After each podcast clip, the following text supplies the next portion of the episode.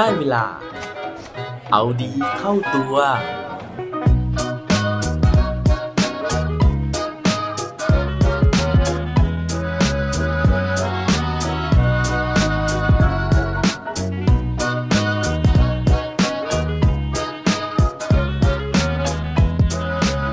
ไงดีถ้างานที่มีไม่มีคุณค่าสวัสดีครับพบกับผมชัชวาลแสงปรีดีกรและรายการเอาดีเข้าตัวรายการที่จะคอยมาหมั่นเติมวิตามินดีดีด้วยเรื่องราวแล้วก็แรงบันดาลใจเพื่อเพิ่มพลังและภูมิต้านทานในการใช้ชีวิตให้กับพวกเราในทุกๆวันหลายครั้งนะฮะที่เรามักจะได้ยินหลายๆคนเนี่ยบอกว่าให้หางานที่เรารักนะฮะหรือว่าให้เราเนี่ยพยายามรักงานที่เราทำนะครับแต่หลายคนอีกเหมือนกันนะฮะที่บางครั้งเนี่ยมันทำใจให้รักงานที่เราทำไม่ได้จริงๆนะครับเพราะว่าเราไม่ได้มีทางเลือกมากมายขนาดนั้นนะครับแล้วก็สิ่งที่เราทำเนี่ยเป็นไปเพื่อที่เราจะได้มีเงินมาประทังชีวิตเท่านั้นเองนะฮะซึ่งผมเข้าใจดีเลยนะครับเพราะว่าหลายคนนะครับเราไม่ได้เกิดมาพร้อมกับทางเลือกมากมายนะฮะแต่ว่าเราต้องทำอะไรก็ได้นะฮะเพื่อที่จะให้เราเนี่ยมีชีวิตอยู่รอดไปวันๆหรือว่าบางครั้งเองเนี่ยหลายคนก็มีปัญหานะครับเพราะว่าเรายังไม่รู้ซะด้วยซ้ำนะฮะว่าเราเนี่ยชอบอะไรหรือว่าเราถนัดอะไรจนกว่าเราจะได้ลองทำได้ลองมีประสบการณ์จริงๆเพราะฉะนั้นเรื่องราวที่ผมหยิบยกขึ้นมาแล้วก็จะเล่าให้ฟังกันในวันนี้นะครับเชื่อว่าน่าจะเป็นตัวอย่างที่ดีนะฮะแล้วก็เป็นแรงบันดาลใจสำหรับใครก็ตามนะฮะที่กำลังทำอะไรบางอย่างอยู่นะฮะโดยที่สิ่งนั้นเนี่ยอาจจะไม่ได้เป็นสิ่งที่เรารักหรือว่าเป็นสิ่งที่เราอาจจะยังมองไม่เห็นคุณค่าเรื่องราวของผู้ชายคนนี้นะฮะเขาอาจจะเปลี่ยนมุมมองให้กับหลายๆคนนะฮะให้สามารถที่จะหาคุณค่าในสิ่งที่เราทำอยู่ได้ก็เป็นได้ถ้าเกิดว่าพร้อมแล้วไปฟังเรื่องราวนี้พร้อมกันได้เลยครับ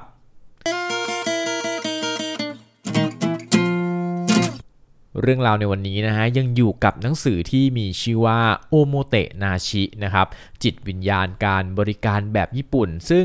พิมพ์โดยสำนักพิมพ์วีเลิร์นนะฮะแล้วก็เขียนโดยดร.กฤตินีพงษ์ธนเลิศนะครับซึ่งผมเนี่ยเพิ่งทราบนะฮะว่านี่เป็นชื่อจริงนามสกุลจริงของคุณเกตวดีนะครับจากเมรุมูระนะฮะซึ่งเป็นเว็บไซต์นะฮะหรือว่าเป็นช่องทางที่ชอบพูดถึงเรื่องราวความสำเร็จนะฮะหรือว่าเรื่องราวน่ารักน่ารักนะฮะของชาวญี่ปุ่นนะครับวันนี้ก็อีกเหมือนกันนะฮะเรื่องราวของผู้ชายคนที่ผมจะมาเล่าให้ฟังนะครับเป็นชายชาวญี่ปุ่นนะครับซึ่งมีชื่อว่ายูยะฮาเซกาวะนะครับชื่อนี้เนี่ยผมเชื่อว่าไม่มีใครนะฮะที่จะรู้จักเลยนะครับแม้แต่ตัวของผมเองก็ตามนะฮะเพราะว่าผู้ชายคนนี้เป็นผู้ชายตัวเล็กๆนะครับแล้วก็ไม่ได้มีชื่อเสียงโด่งดังมากมายแต่ผมเชื่อว่าเรื่องราวของเขานะมีความหมายต่อพวกเราหลายๆคนมากมายจริงๆครับคุณยูยะฮาเซกาวะนะฮะเขาเป็นอดีตพนักงานขายนะครับซึ่งสินค้าที่เขาขายเนี่ยก็คือตำราภาษาอังกฤษนะฮะเนื่องจากว่าเขาเป็นคนที่มีอัธยาศัยดีนะครับแล้วก็คุยสนุกด้วยนะครับดังนั้นเนี่ยคุณฮาเซกาวะก็เลยสามารถที่จะทำรายได้ได้ค่อนข้างดีมากนะเดือนนึงเนี่ยเขาได้รับค่าคอมมิชชั่นประมาณหนึ่งล้านหกแสนเยนนะฮะแต่ว่าหลังจากที่ทำไปได้สักพักหนึ่งนะครับปรากฏว่าเศรษฐกิจไม่ดีนะฮะแล้วก็ยอดขายหนังสือเนี่ยเริ่มตกต่ำนะครับคุณฮาเซกาวะนะฮะก็เลยต้องตัดสินใจนะครับในการที่จะเปลี่ยนเส้นทางในการใช้ชีวิตนะฮะแล้วก็ออกมาจากบริษัทนั้นนะครับแล้วก็มาหาอาชีพเพื่อที่จะเลี้ยงชีพตอนนั้นคุณฮาเซกาวะเขาบอกนะฮะว่าเศรษฐกิจเนี่ยไม่ดีเลยนะครับแล้วก็ตัวเขาเองเนี่ยไม่รู้ว่าจะทำงานอะไรซะด้วยซ้ำนะฮะคิดแต่เพียงว่างานอะไรที่เริ่มต้นทำได้เลยไม่ต้องใช้ทุนเยอะมากว่าแล้วนะฮะเขาก็เลยเข้าไปที่ร้านร้อยเยนนะครับเหมือนกับร้านอาของราคายี่สิบบาทในบ้านเรานะครับคือทุกอย่างยี่สิบบาทประมาณนี้นะครับเสร็จแล้วเนี่ยเขาก็เลยตัดสินใจที่จะซื้อเซตอุปกรณ์ขัดรองเท้านะฮะซึ่งก็ประกอบด้วยแปรงขัดรองเท้าแล้วก็น้ำยาขัดรองเท้านะครับแล้วก็แถมเก้าอี้พลาสติกอีกหนึ่งตัวนะฮะตัวเล็กๆนะฮะสำหรับนั่งกับพื้นนะครับราคารวมแล้วทั้งหมดนะครับสามร้อยสิบห้าเยนนะฮะจากนั้นนะครับเขาก็เลยไป อยู่แถวหน้าสถานีรถไฟโตเกียวนะครับแล้วก็เริ่มเปิดกิจการเล็กๆริมถนนหน้าสถานีนั้นนะครับตอนที่เขาอายุเพิ่งยี่สิบปีเท่านั้นเองนะครับแล้วก็รับจ้างขัดรองเท้าโดยที่คิดค่าขัดรองเท้าเนี่ยห้าร้อยเยนต่อสิบนาทีซึ่งก็อย่างที่เขาบอกนะฮะว่านี่ไม่ได้เป็นอาชีพในฝันของเขานะครับแต่ว่าเขาแค่ต้องหาอะไรบางอย่างเพื่อที่จะทำเลี้ยงชีพของเขานะครับความรู้เนี่ยก็ไม่มีนะครับเพราะว่าเขาคิดว่านี่น่าจะเป็นอาชีพง่ายๆที่ใครๆก็ทำได้นะครับเพราะฉะนั้นตอนที่เขายังเป็นมือใหม่นะฮะลูกค้าบางคนก็มาบอกเขานะฮะด้วยอารมณ์ที่แบบไม่ค่อยดีเลยนะฮะบอกว่าเฮ้ยขัดแบบนี้ได้ยังไงนะฮะฝีมือห่วยแตกมากเลยหัดไปดูคนอื่นซะบ้างว่าเขาเนี่ยขัดรองเท้ากันยังไงคุณฮาเซกาวะนะครับหลังจากที่ได้ยินลูกค้าตำหนิแบบนั้นนะฮะแทนที่จะหมดกำลังใจนะครับเขาก็ทำตามที่ลูกค้าบอกนะฮะโดยการที่ไปแอบดูคุณลุงขัดรองเท้าคนอื่นในย่านนั้นนะครับเขาเริ่มสังเกตเทคนิคการผสมน้ำกับยาขัดรองเท้าสังเกตวิธีในการขัดนะครับนอกจากนี้คุณฮาเซกาวะยังไปซื้อหนังสือมานั่งศึกษาเองด้วยนะฮะแค่การขัดรองเท้าเนี่ยนะครับเขาตั้งใจมากๆเลยนะฮะหลังจากวันนั้นนะครับคุณฮาเซกาวะเนี่ยก็ค่อยๆพัฒนาฝีมือขึ้นมาเรื่อยๆนะฮะภายในระยะเวลาสิบนาทีที่เขากำหนดไว้เนี่ยเขาจะต้องทำให้รองเท้าของลูกค้าเงาวับขึ้นมาให้ได้จนกระทั่งวันหนึ่งนะฮะมีลูกค้าผู้ชายวัยสี่สิบกว่าคนหนึ่งเนี่ยมาให้คุณฮาเซกาวะขัดรองเท้าให้นะครับระหว่างที่ขัดรองเท้าอยู่นะฮะลูกค้าคนนี้ก็บอกนะครับว่าจริงๆแล้วเขาตกงานแล้วก็กำลังหางานอยู่แต่ด้วยวัยขนาดนี้ก็ไม่รู้ว่าจะมีที่ไหนรับเข้าทำงานหรือเปล่าคุณฮาเซกาวะได้ยินแบบนั้นนะฮะก็เลยตั้งใจขัดรองเท้าให้ผู้ชายคนนี้เต็มที่แล้วก็ส่งกำลังใจให้เขาหลังจากนั้นไม่กี่เดือนนะฮะผู้ชายคนนี้เนี่ยก็ยิ้มแล้วก็เดินมาบอกคุณฮาเซกาวะว่าเขาได้งานแล้วนะครับตอนที่เขาได้ยินเรื่องราวของผู้ชายคนนี้นะฮะว่าเฮ้ยคนที่เขาขัดรองเท้าให้คนที่เขาตั้งใจขัดรองเท้าให้อย่างดีเนี่ยได้งานแล้วนะฮะตอนนั้นเนี่ยเขาก็เลยเริ่มสังเกตนะฮะว่าตัวเองเนี่ยเริ่มมีความสุขเริ่มมีความสนุกจากการที่ได้เห็นสีหน้าของลูกค้าเวลาที่ได้เห็นรองเท้าเนี่ยจากเก่าๆนะฮะมันกลายเป็นใหม่นะครับรวมถึงเรื่องราวของลูกค้านะฮะที่ได้ไปพบเจอสิ่งดีๆหลังจากที่รองเท้าเนี่ยมันเงาวับแล้วว่าแล้วนะคุณฮาเซกาวะเนี่ยก็เริ่มขยับขยายความฝันของตัวเองนะฮะเขาเริ่มไม่หยุดตัวเองอยู่แค่ริมถนนนะครับมีอยู่วันหนึ่งนะฮะที่คุณฮาเซกาวะเนี่ยเขาได้ยินลูกค้านะครับบอกว่าโอ้โหมานั่งขัดรองเท้าริมถนนแบบนี้เนี่ยไม่เท่เลยนะฮะซึ่งคนที่พูดประโยคนั้นนะครับคุณฮาเซกาวะเขามาค้นพบทีหลังนะฮะว่าผู้พูดเนี่ยเป็นผู้บริหารระดับสูงในธุรกิจแฟชั่นนะครับซึ่งผู้ชายคนนี้เนี่ยเขารู้สึกว่าการที่ลูกค้าต้องมานั่งย่อตัวลงบนเก้าอี้เล็กรอให้คุณฮาเซกาวะขัดรองเท้าทำเนี่ยมันเป็นสิ่งที่ไม่เท่เลยนะฮะเพราะฉะนั้นผู้บริหารคนนี้เนี่ยก็เลยแนะนำให้คุณฮาเซกาวะทำโต๊ะแบบเคาน์เตอร์นะครับแล้วก็มีเก้าอี้ดีๆให้ลูกค้านั่งรอได้คุณฮาเซกาวะก็เลยตัดสินใจที่จะทำตามนะครับแล้วก็เลยตั้งชื่อร้านนะฮะจากการที่มีเก้าอี้ตัวเดียวนะครับนั่งขัดรองเท้าริมถนนนะเขาก็เริ่มขยับขยายมีเคาน์เตอร์นะครับแล้วก็ตั้งชื่อร้านด้วยนะฮะชื่อร้านว่าbrief h นะครับโดยที่ brief เนี่ยสะกดว่า b r i f t นะครับซึ่งมาจากคำว่า brighten footwear หรือว่าทำให้รองเท้าส่องเป็นประกายส่วนคำว่า h นะฮะก็มาจากหลากหลายคำเลยนะฮะไม่ว่าจะเป็น human นะครับที่แปลว่ามนุษย์นะฮะ hand ที่แปลว่ามือ happy แปลว่าความสุข home แปลว่าบ้านแล้วก็ hospitality นะฮะซึ่งแปลว่าการต้อนรับขับสู้อย่างดีงามนะฮะ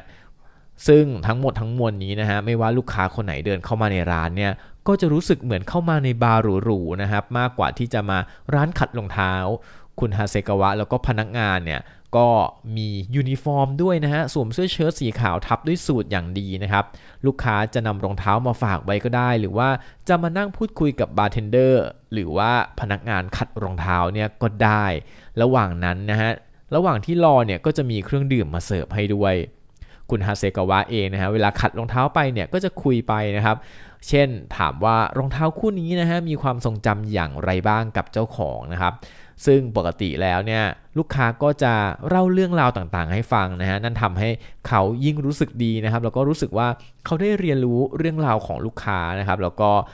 ยิ่งได้เรียนรู้เรื่องราวของลูกค้ามากเท่าไหร่นะฮะเขาก็ยิ่งอยากจะทำให้รองเท้าเนี่ยมันเงาที่สุดนะฮะเพื่อที่จะทำให้เรื่องราวหรือว่าความฝันนะฮะหรือว่าเหตุผลที่เขามาขัดรองเท้าของลูกค้าหลายๆคนเนี่ยเป็นจริงได้นะฮะเพราะว่านอกจากเรื่องราวของการสมัครงานแล้วนะฮะเขายังมีเรื่องราวของการที่บางคนเนี่ยมาขัดรองเท้าเพื่อที่จะไปขอคนรักแต่งงานนะครับหรือว่าบางคนนะฮะมาขัดรองเท้าเพื่อที่จะเดินทางไปจดทะเบียนสมรสนะครับเพราะฉะนั้นเนี่ย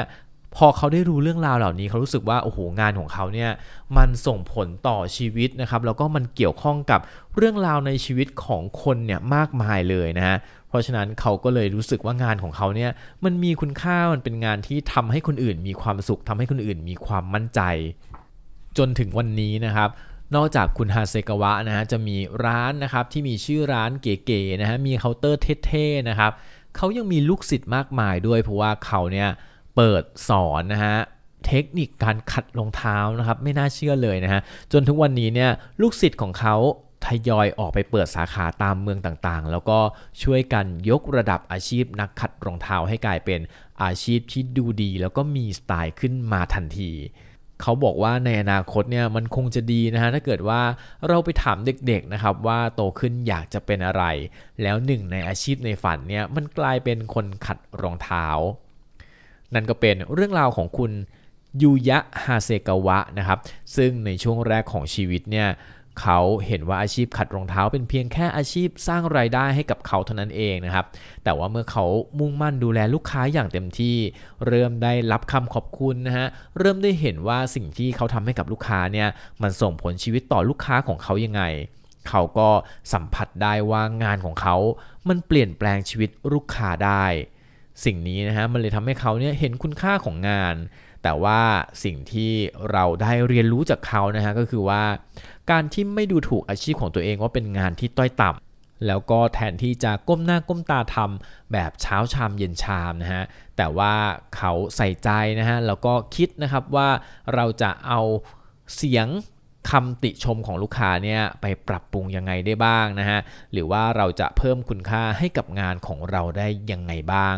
นั่นก็เลยเป็นที่มาของการที่เขาเนี่ยสามารถที่จะพัฒนาตัวเองได้นะครับแล้วก็ทำให้งานของตัวเองมีคุณค่าแล้วก็สุดท้ายเนี่ยเขาได้ทำงานที่เขารักนะฮะแล้วก็เขาก็รักในงานที่เขาทำด้วยหวังว่าเรื่องราวในวันนี้นะฮะจะเป็นแรงบันดาลใจให้กับคนหลายๆคนนะฮะที่กำลังประสบปัญหาเดียวกับคุณฮาเซกาวะในช่วงแรกหวังว่าสุดท้ายแล้วเราจะได้ทำงานที่เรารักแล้วก็เราจะรักงานที่เราทำกันได้ทุกๆคนนะครับและปิดท้ายวันนี้ด้วยโค้ดดีโค้ดโดนเขาบอกไว้ว่า a job is not just a job it's who you areบางครั้งงานมันก็ไม่ใช่แค่งานแต่ว่างานมันสะท้อนว่าเราเป็นใครครับอย่าลืมกลับมาเอาดีเข้าตัวกันได้ทุกวันจันทร์พุธศุกร์พร้อมกด Subscribe ในทุกช่องทางที่คุณฟังรวมถึงกดไลค์กดแชร์เพื่อแบ่งปันเรื่องราวดีๆให้กับเพื่อนๆของคุณผ่านทุกช่องทางโซเชียลมีเดียสุดท้ายนี้ขอให้วันนี้เป็นวันดีๆของพวกเราทุกคนสวัสดีครับ